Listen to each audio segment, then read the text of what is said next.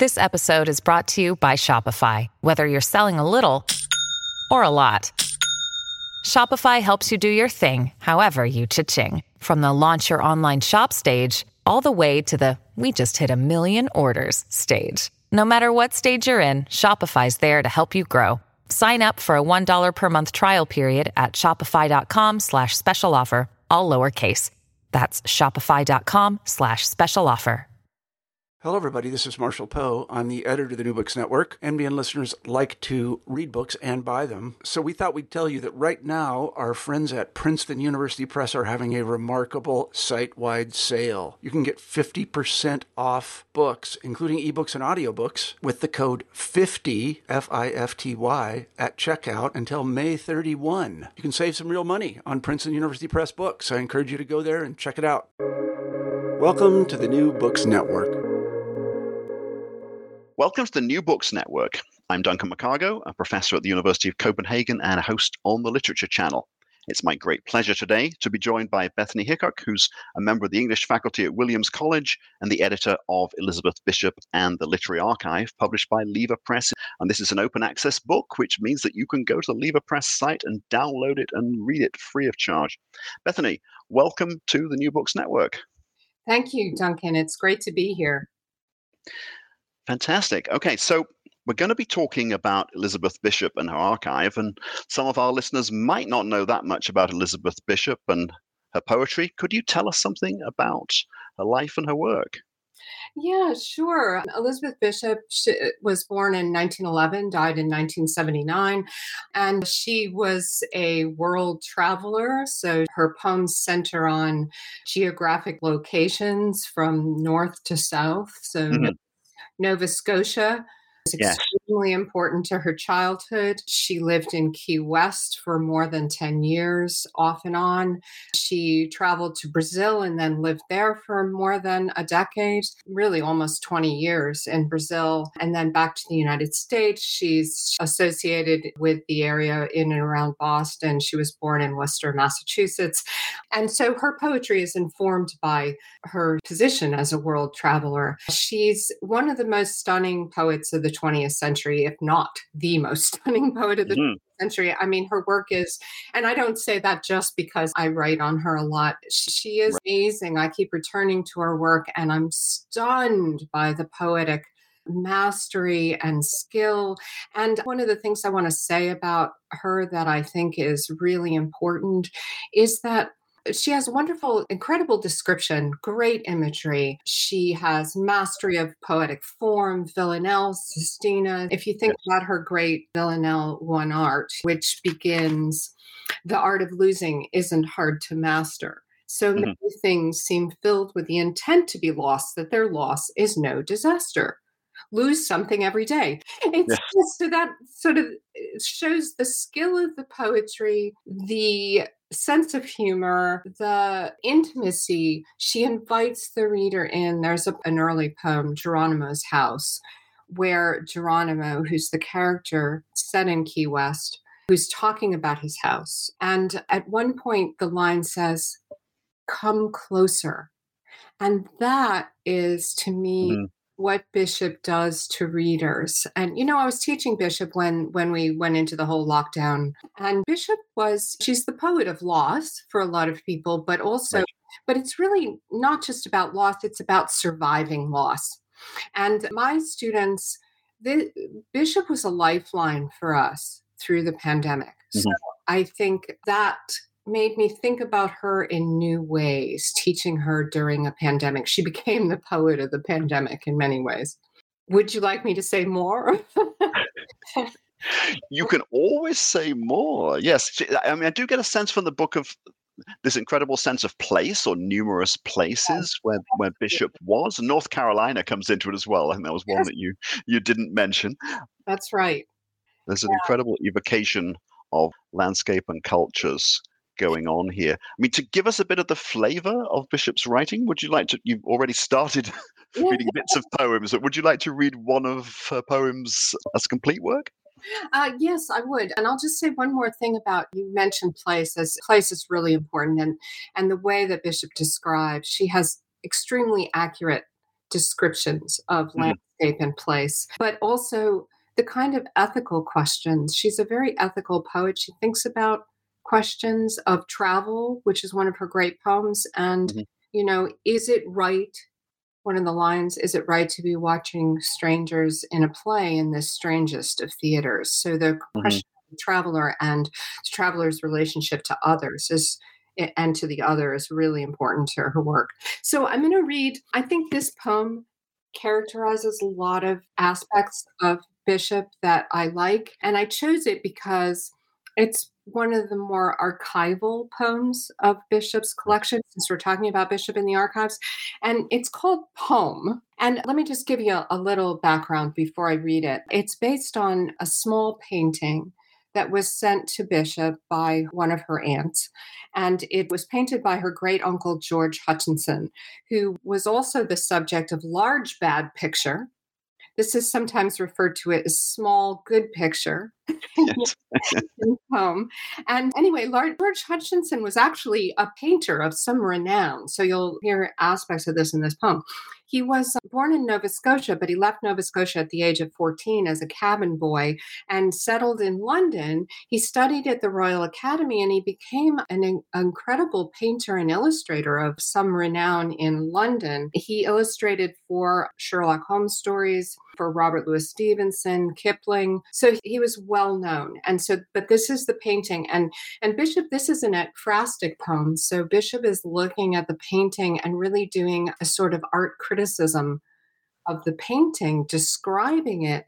But then it moves into something different, which is characteristic of her poetry that helps us to think deeply about our place in the world. So I'm going to read this now. It's called Poem. About the size of an old style dollar bill, American or Canadian, mostly the same whites, gray greens, and steel grays, this little painting a sketch for a larger one? Has never earned any money in its life. Youthless and free, it has spent 70 years as a minor family relic handed along collaterally to owners who looked at it sometimes or didn't bother to. It must be Nova Scotia. Only there does one see gabled wooden houses painted that awful shade of brown. The other houses, the bits that show, are white elm trees, low hills, a thin church steeple, that gray blue wisp. Or is it? In the foreground, a water meadow with some tiny cows, two brushstrokes each, but confidently cows, two minuscule white geese in the blue water, back to back, feeding, and a slanting stick. Up closer, a wild iris, white and yellow, fresh squiggled from the tube. The air is fresh and cold, cold early spring, clear as gray glass, a half inch of blue sky below the steel gray storm clouds. They were the artist's specialty. A speck like bird is flying to the left. Or is it a fly speck looking like a bird? Heavens! I recognize the place. I know it. It's behind. I can almost remember the farmer's name. His barn backed on that meadow. There it is, titanium white. One dab. The hint of steeple, filaments of brush hairs barely there, must be the Presbyterian church.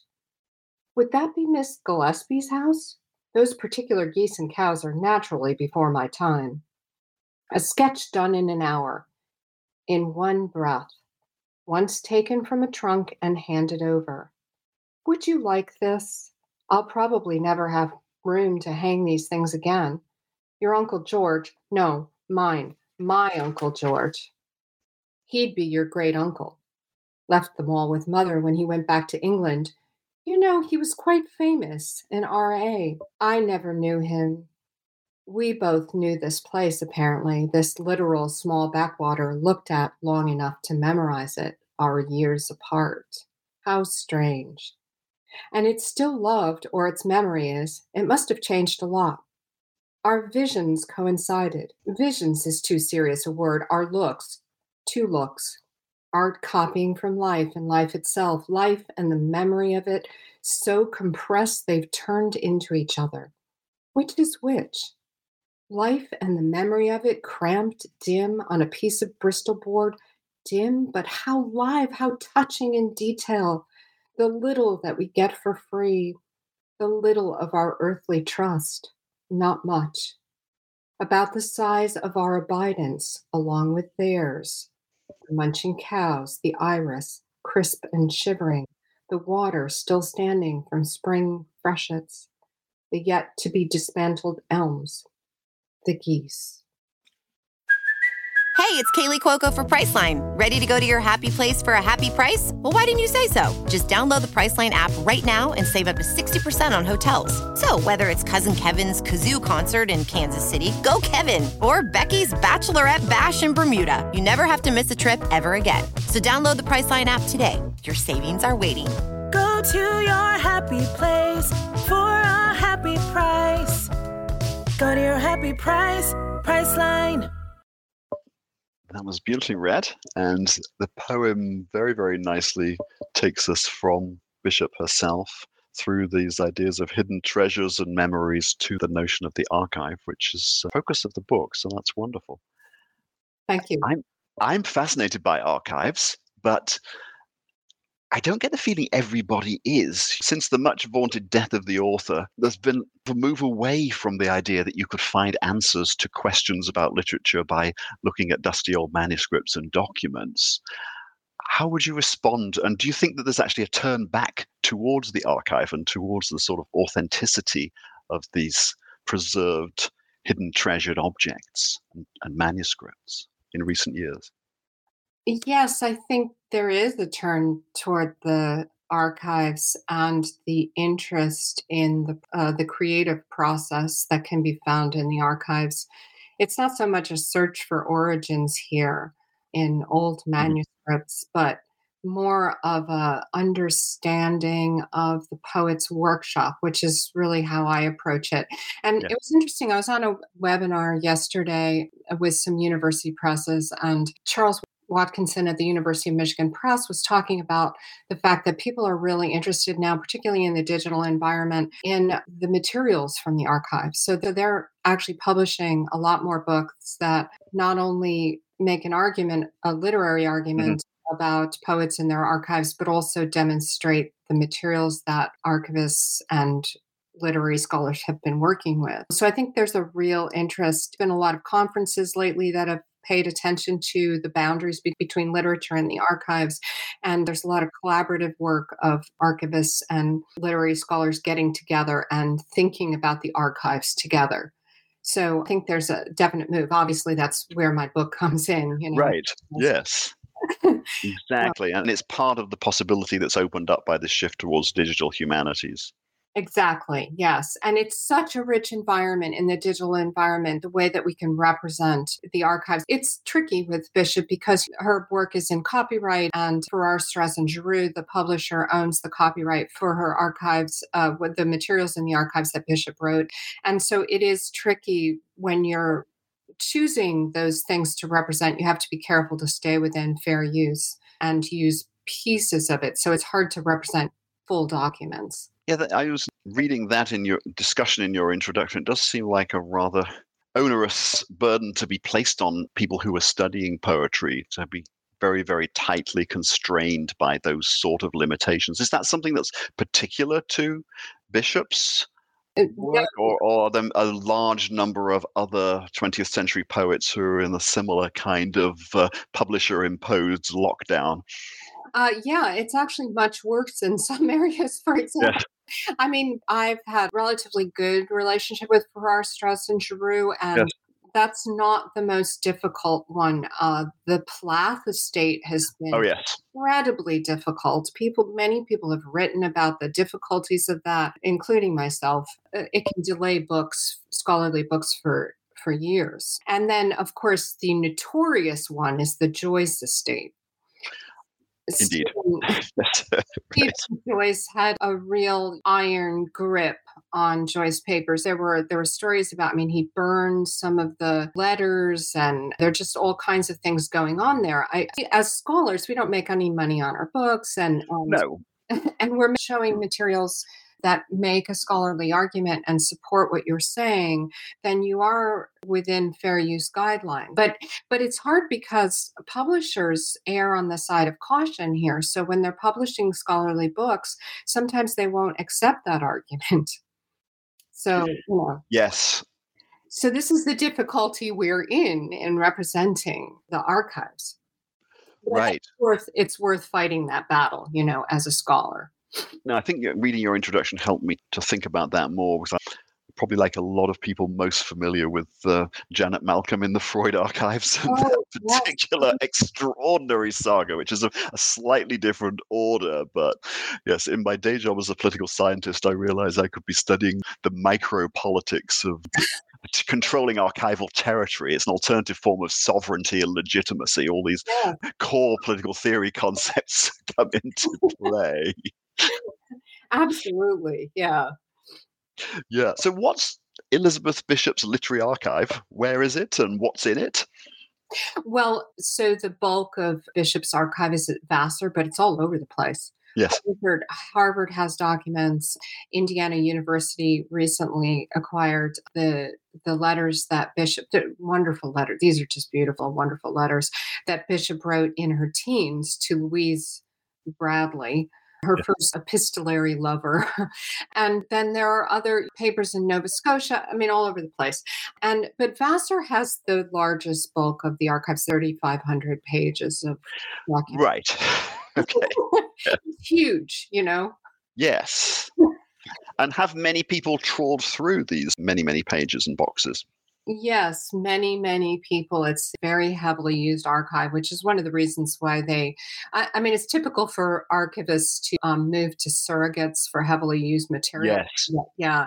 And then the bit in the case of Vassar, because it came into Vassar archives in the 80s, um, they used photocopies, which they've continued to do, but they're really poor copies of of the archive itself. So you really have to ask to see original documents. But I mean, it's it's a place to start to use photocopies. But the whole thing has been photocopied, and that helps to preserve the original materials. There was also a theft that happened Yep.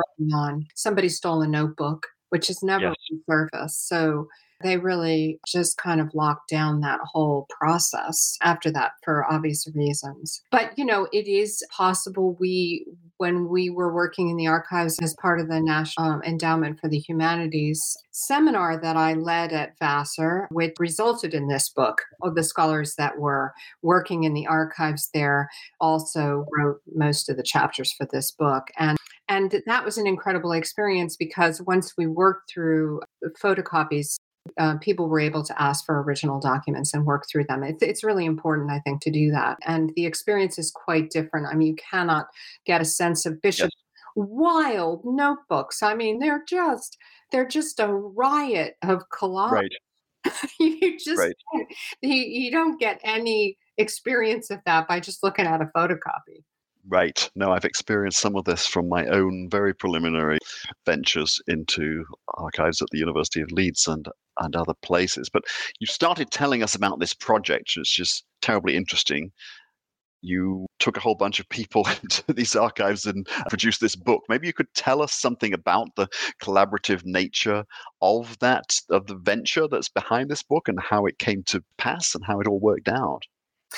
Oh, yes, I would love to do that. One of my great ambitions as a scholar, really, at this stage in my life, because, you know, I'm, I'm quite a senior scholar and I've written books and edited books. And, and so I feel a real sense of wanting to give back to the profession and to other scholars as a mentor and also as a collaborator. And I, I really think collaboration is a great way to approach the archives because it Yes. gives you so many voices and dimensions.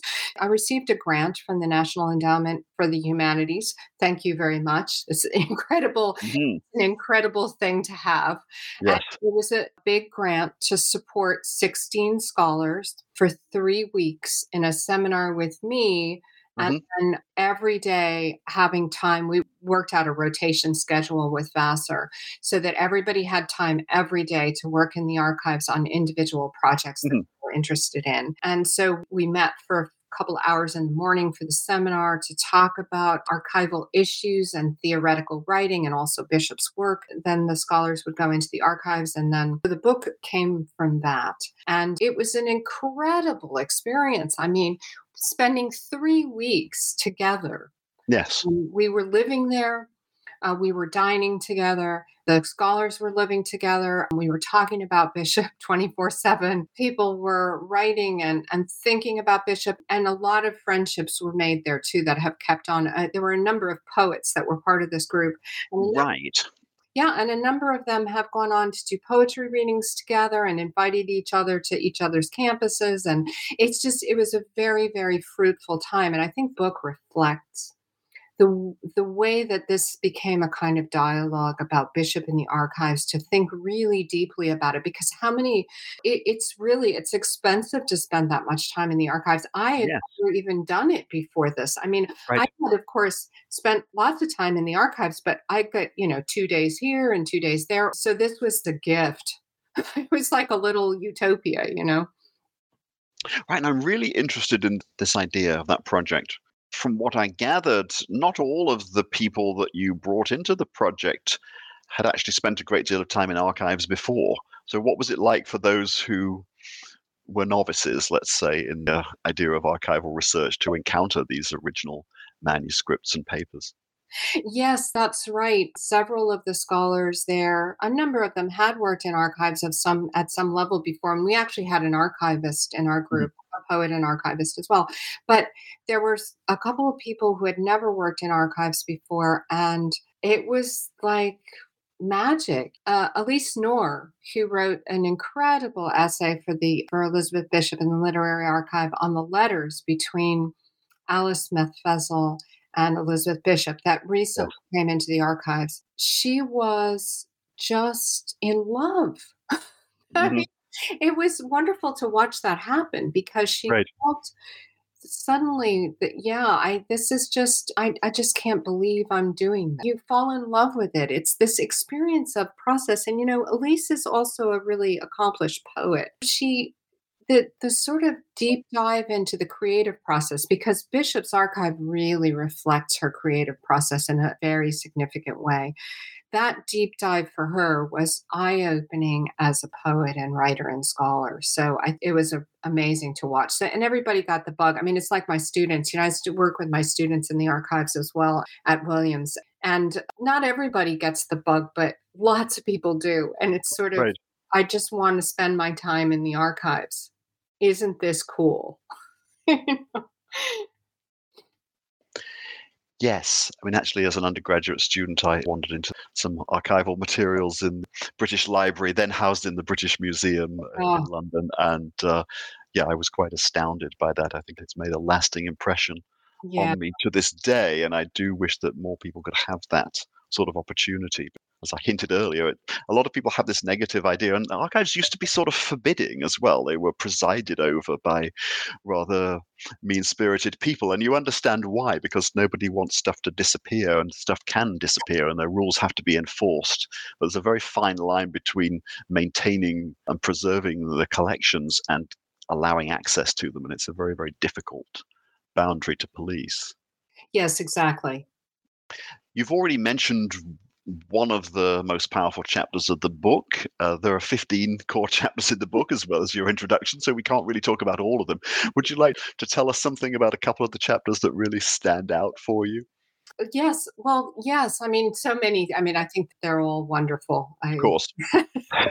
um, but let me just say, I used several of the chapters from this book when I taught the Elizabeth Bishop seminar at Williams. One of the chapters that I think is particularly great for teaching is Heather Treseler's the first chapter of the book, which mm-hmm. talks about Elizabeth Bishop's.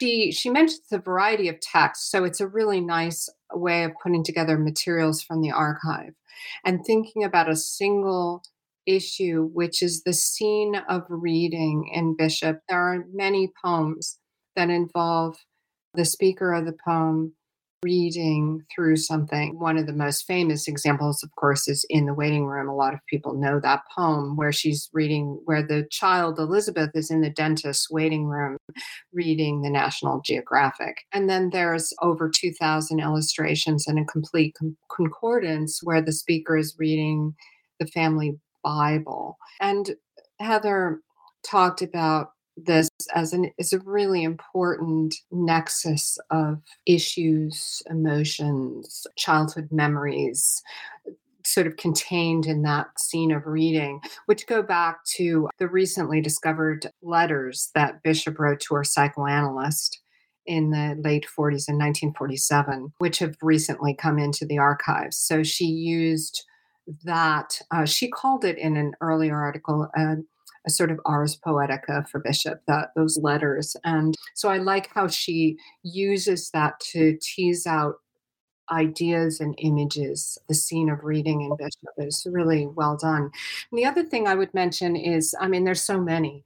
Maybe I could just jump in there. So yes, I'm looking at that chapter now, and it's Oh, right. it's an incredible pleasure on my iPad to be able to look at this typed original text of in the waiting room and then just blow it up to see Bishop's annotations in smudgy black ink where she's crossed out words and moved them around and that because you have this open access digital format Yes. the, what's really in the archives is so accessible it's almost as though it's on my desk uh, that's a, just a, a fabulous thing to find in a book Yeah, and and of course, you know, we have some representation of the drafts as well as Yes. Bishop drafts through these things. So there are lots of archival documents there. Laura Patterson's piece is very cool. She looks at Bishop's notebooks, which are Mhm. amazing. And one of the things I did in my class was to assign students to keep a writer's notebook throughout the semester, which actually became an incredible document developing document when we went into lockdown. you know, Right. sort of right because they were both writing about Bishop, but also their personal responses to what was happening, and it was all colored by Bishop. But anyway, I asked them to do that, and I had showed them examples from her notebooks.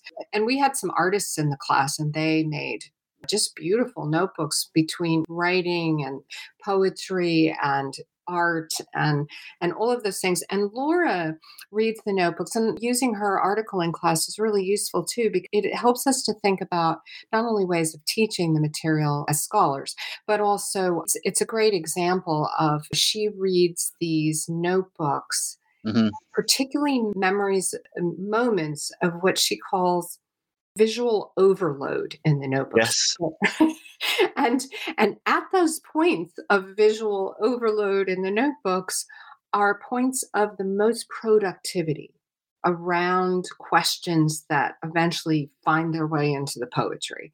And uh, i thought that was brilliant actually. It's a, quite a compelling argument. And she also talks about historical context so she really recreates something of bishop's world because you know the newspapers were uh, paper material. I mean, it's very archival. You know, it was everywhere, and the the walls of the outhouse were paper yes newspapers, and they were in various rooms in Nova Scotia. Would have had newspapers on the walls. So Bishop lived in a collage.